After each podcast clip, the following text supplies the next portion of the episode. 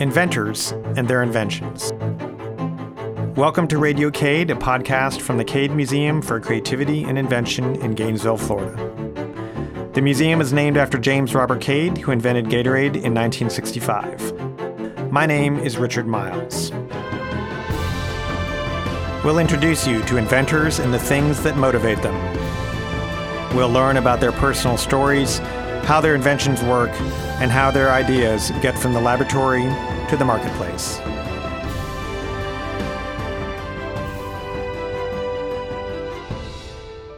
Helping people with paralysis. That's the subject of today's Radio Cade. And with me, I have Alan Hamlet, who is with the company Myolyn. Welcome, Alan. Thanks for having me, Richard. So, Alan, let's start out by explaining the core technology, what Myolyn has done, how it works, and who it's supposed to help. Try to use no jargon, make it as simple as possible, mainly for me, but also for our listeners. And then at the end, we'll sort of get into the direction the company is going. Okay, I'll do what I can. So, Myolyn's mission is to improve health and human performance by powering people to move. And our first product, MyoCycle, is essentially a stationary exercise bike designed for people who have paralysis. So, a lot of people don't realize, but if someone has paralysis due to something like a spinal cord injury or any damage to the central nervous system due to multiple sclerosis or traumatic brain injury, oftentimes the muscles and the nerves in the lower body itself are perfectly fine. They just can't hear what the brain is saying. So, what Myolyn does with the MyoCycle is we bypass the damage to the spinal cord and apply electrical stimulation using electrode pads that we place on the skin, these sticky adhesive backed electrode pads, over target muscle groups. And we can apply a small amount of electrical current to stimulate those target muscles and get those muscles to contract. And by timing and coordinating the stimulation applied to those different muscle groups in a coordinated way, we can allow someone who's completely paralyzed to perform a functional motion. So the MyoCycle allows someone who's completely paralyzed to actively participate in therapeutic cycling exercise using electrical stimulation, which we call FES, functional electrical stimulation. Okay, functional electronic or electric stimulation? Electrical. Electrical. Okay. All right, so now we know what it is. And you are the principal inventor of uh, this technology? The inventor was actually my co founder. We were actually both getting our PhDs in robotics at the University of Florida and the technology was really the topic of his PhD dissertation. So, controlling the human body using electrical stimulation. So, while we were still in grad school, about five years ago now, we started the company to take this technology to market and help people who are living with paralysis. So, Alan, let me ask you a bit about your background. How did you come to this stage, getting involved in the project? Maybe tell us a little bit about growing up. What were your interests as a kid? What was your either inspiration or role models or curiosity that sort of led you to what you're doing now? Sure. There's a lot that I could use to answer that question, but I started out throughout my entire life just really interested in science and technology and math. I always knew I'd be an engineer, basically. I, mean, I was always the kid who was taking apart my toys and trying to put them back together, and half the time I couldn't do it, but I just wanted to know how everything worked. It's a recurring theme on the show. Most guys have taken apart their toys and don't know how to put them together. So Yeah. I had this curiosity of just how stuff works, right? So went to school for engineering kind of fell in love with robotics and always looked up to the big innovators that are making a big difference in the world, like the Google co-founders and Elon Musk and you know, Albert Einstein and Nikola Tesla and people who have created these once deemed crazy ideas that are now social norms and right. uh, making a big difference in the world. So both my co-founder Matt and I have people in our lives who've been affected by mobility, have had health issues. For me, it was my uncle. At a very young age, he fell off a ladder, hit his head, suffered a traumatic brain injury that left him paralyzed. And throughout my years as a high schooler, I witnessed firsthand how immobility really affects your health and quality of life. His health just steadily deteriorating due largely due to his lack of mobility. And so this idea of empowering people to move really You saw it up close. Right. You know, we know firsthand the terrible side effects of not being able to move. Everyone needs exercise. And if you just can't use the largest muscle groups in your body, you Atrophy. just yeah, you'll atrophy, you'll deteriorate, you won't be able to have those cardiovascular benefits. And did Matt have a similar experience, circumstance?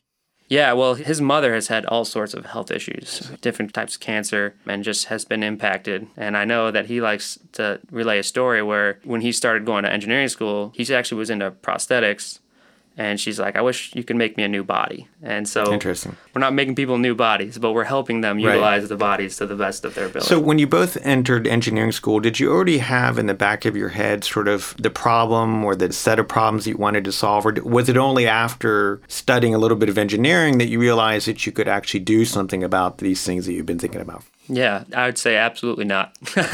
we, we didn't know. I mean, we really just knew we had a passion for technology. Uh-huh. We had a passion for solving problems. And this happened to be a problem that we weren't actively trying to solve at the time, but we really saw the opportunity, right? We, Right.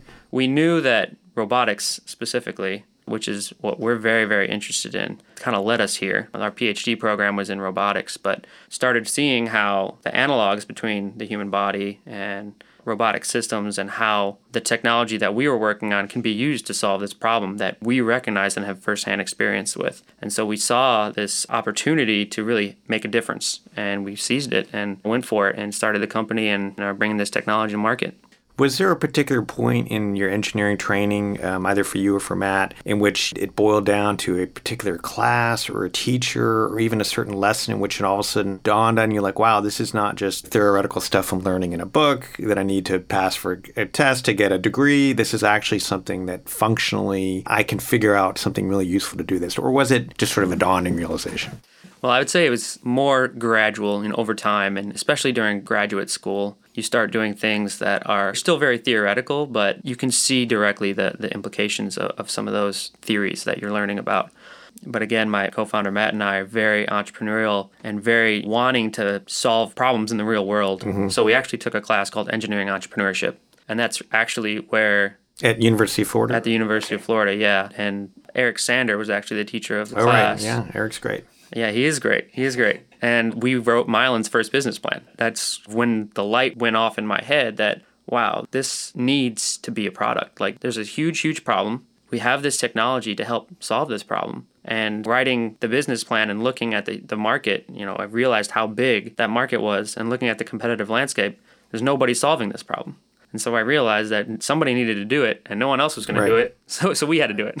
So it sounds like you and Matt were somewhat unusual. And again, I'm trafficking in stereotypes here, but often the knock on engineers is that they don't maybe look at the wider business applications. They're, they're focused on the numbers and the, you know, the actual calculations. And then the knock on the business students is that they've got all these great ways to go to market, but their ideas are lousy, right? Right.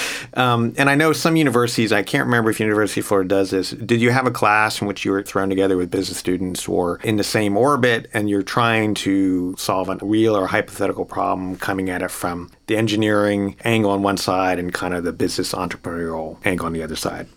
I never really had an experience like that before. With the engineering entrepreneurship class, we had to form a virtual company with what was all engineering students. So you're all engineering students. yeah, Okay, right. so you know, neither me or my co-founder had any business background. But then we, you found like you had a knack for it or well, we learned it. You know, we you learned it. it. Okay.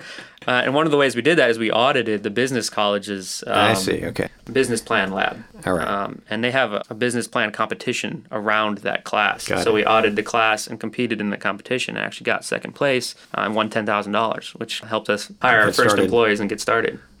Let's talk about where you are now in terms of uh, your company. Let's start out by saying it sounds like you've got a great core idea.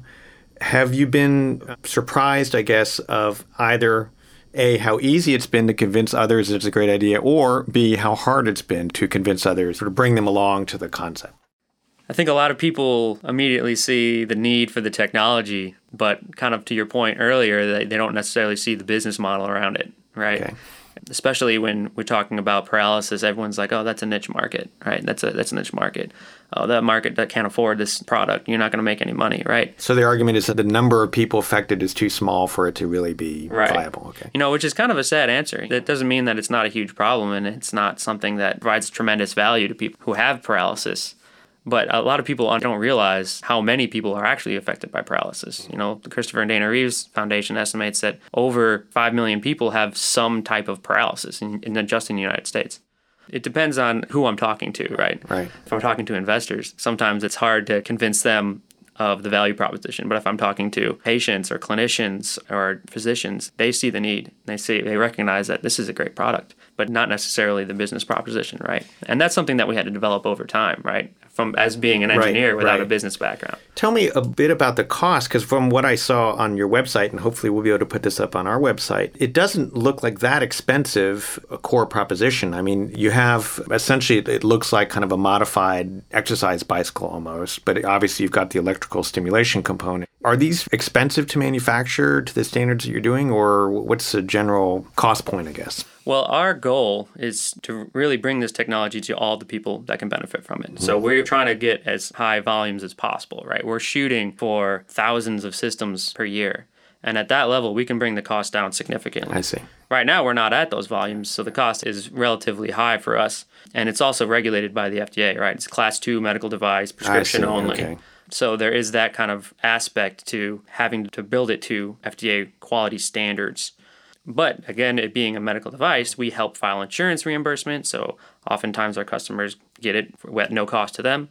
We have financing options, right? We work with a third party financier. A lot of states actually have programs to help get assistive technology that this qualifies for. So a lot of times the patients don't actually have to pay anything out of pocket. But to kind of give you an idea, the next closest thing to what our product is is about $17,000. And I could say that our product is significantly less than that. Okay. Do you have FDA approval for this? We do. You yeah. do? Okay. So uh, yeah, it's Was again- that a long? I've heard horror stories about getting FDA approval. How did yours go? It took us a long time to get all the documentation, get our ducks in a row, finalize the product. We wanted to make sure we built what we wanted to build, which took a long time. But once we submitted, we did a great job and got cleared in record time. It took about 97 days from submission to clearance. Wow, it sounds amazing. Yeah, everyone said it was going to take six months, and we're like, eh, I don't know. I think we can do it sooner than that. Did you hire a specialist or an expert at FDA approval process? Yeah, we hired a consultant, local consultant here in Gainesville, Mm-hmm. and he was uh, instrumental in helping us put our application together.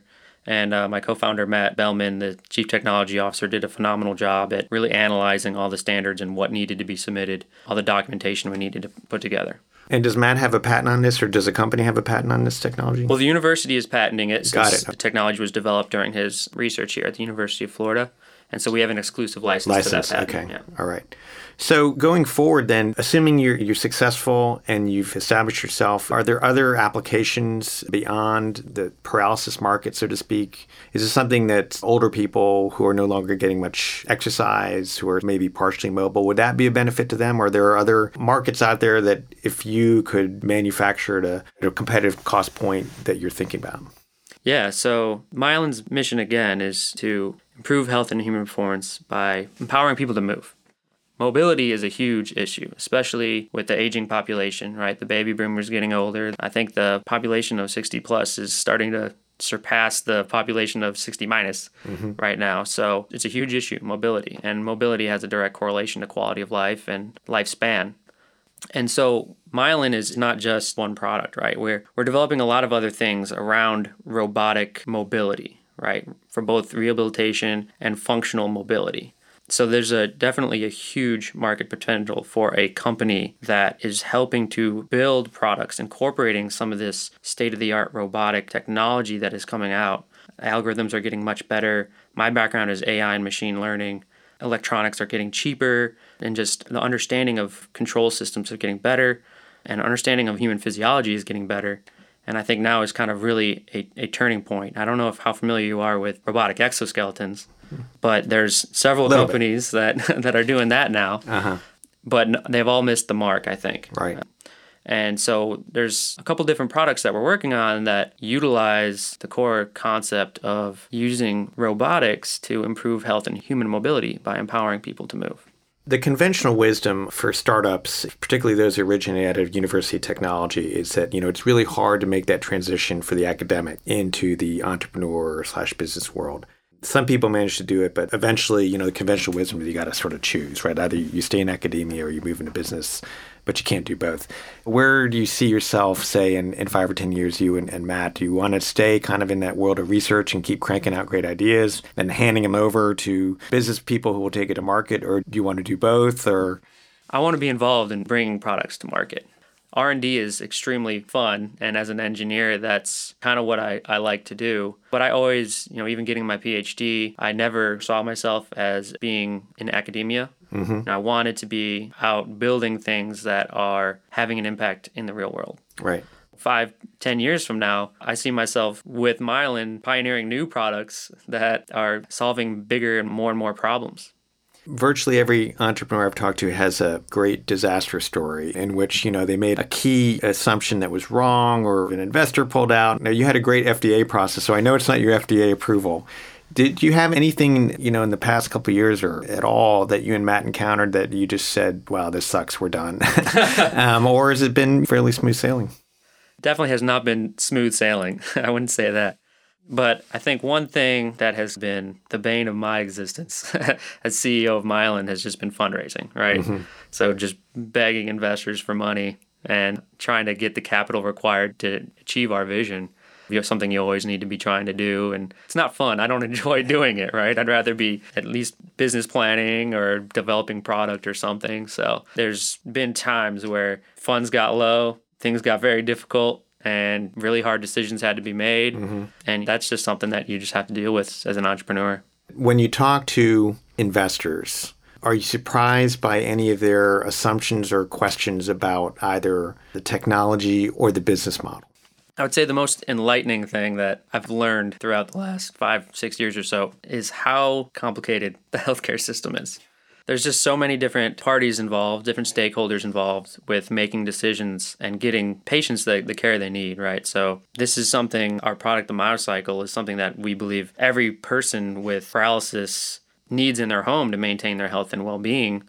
This is something they need, but in order to really get it to them, we need to convince the patient, we need to convince the physician, we need to convince the health insurance company, and then all the suppliers in between, right? as the manufacturer, we sell direct, but we also sell through suppliers, and there's a lot of moving parts, right? And the difficulties of working with different insurance companies, of which there are a plethora, and they all have different procedures and processes for submitting insurance claims. And you might have to be a licensed DME supplier in certain states, and you have to be a contracted provider for them to even look at your insurance claim. It just makes the whole process very cumbersome everyone should be aligned in improving care and quality of life and reducing costs for the patient. That should be the goal. Right, but right. and oftentimes it is, but it's just it's very difficult to do with the processes that we have in place here. I think what comes as a surprise to a lot of people who are building businesses or building institutions is the extent to which you have to essentially be a storyteller, right? You, you have to communicate ideas to various audiences, and then it dawns on you that they actually each need a different story. the message is going to be different depending on if you're talking to a regulator or an investor or the general public for that matter. That is absolutely true, yeah. Alan, name your company is Myolyn, spelled M Y O L Y N. What is your website if people want more information? It's simply myolyn.com, M Y O L Y N.com. Dot com. Okay. Well, we wish you all the best. Thanks very much for coming on Radio Cade. And once you've hit the big time and you're a billionaire in Silicon Valley, we'll have you back on the show and you'll have a huge following by then. But I'm looking forward to it. I'm sure you are. Uh, thanks, Alan. Appreciate it. Radio Cade would like to thank the following people for their help and support. Liz Gist of the Cade Museum for coordinating inventor interviews. Bob McPeak of Heartwood Soundstage in downtown Gainesville, Florida for recording, editing, and production of the podcasts and music theme. Tracy Collins for the composition and performance of the Radio Cade theme song featuring violinist Jacob Lawson. And special thanks to the Cade Museum for Creativity and Invention, located in Gainesville, Florida.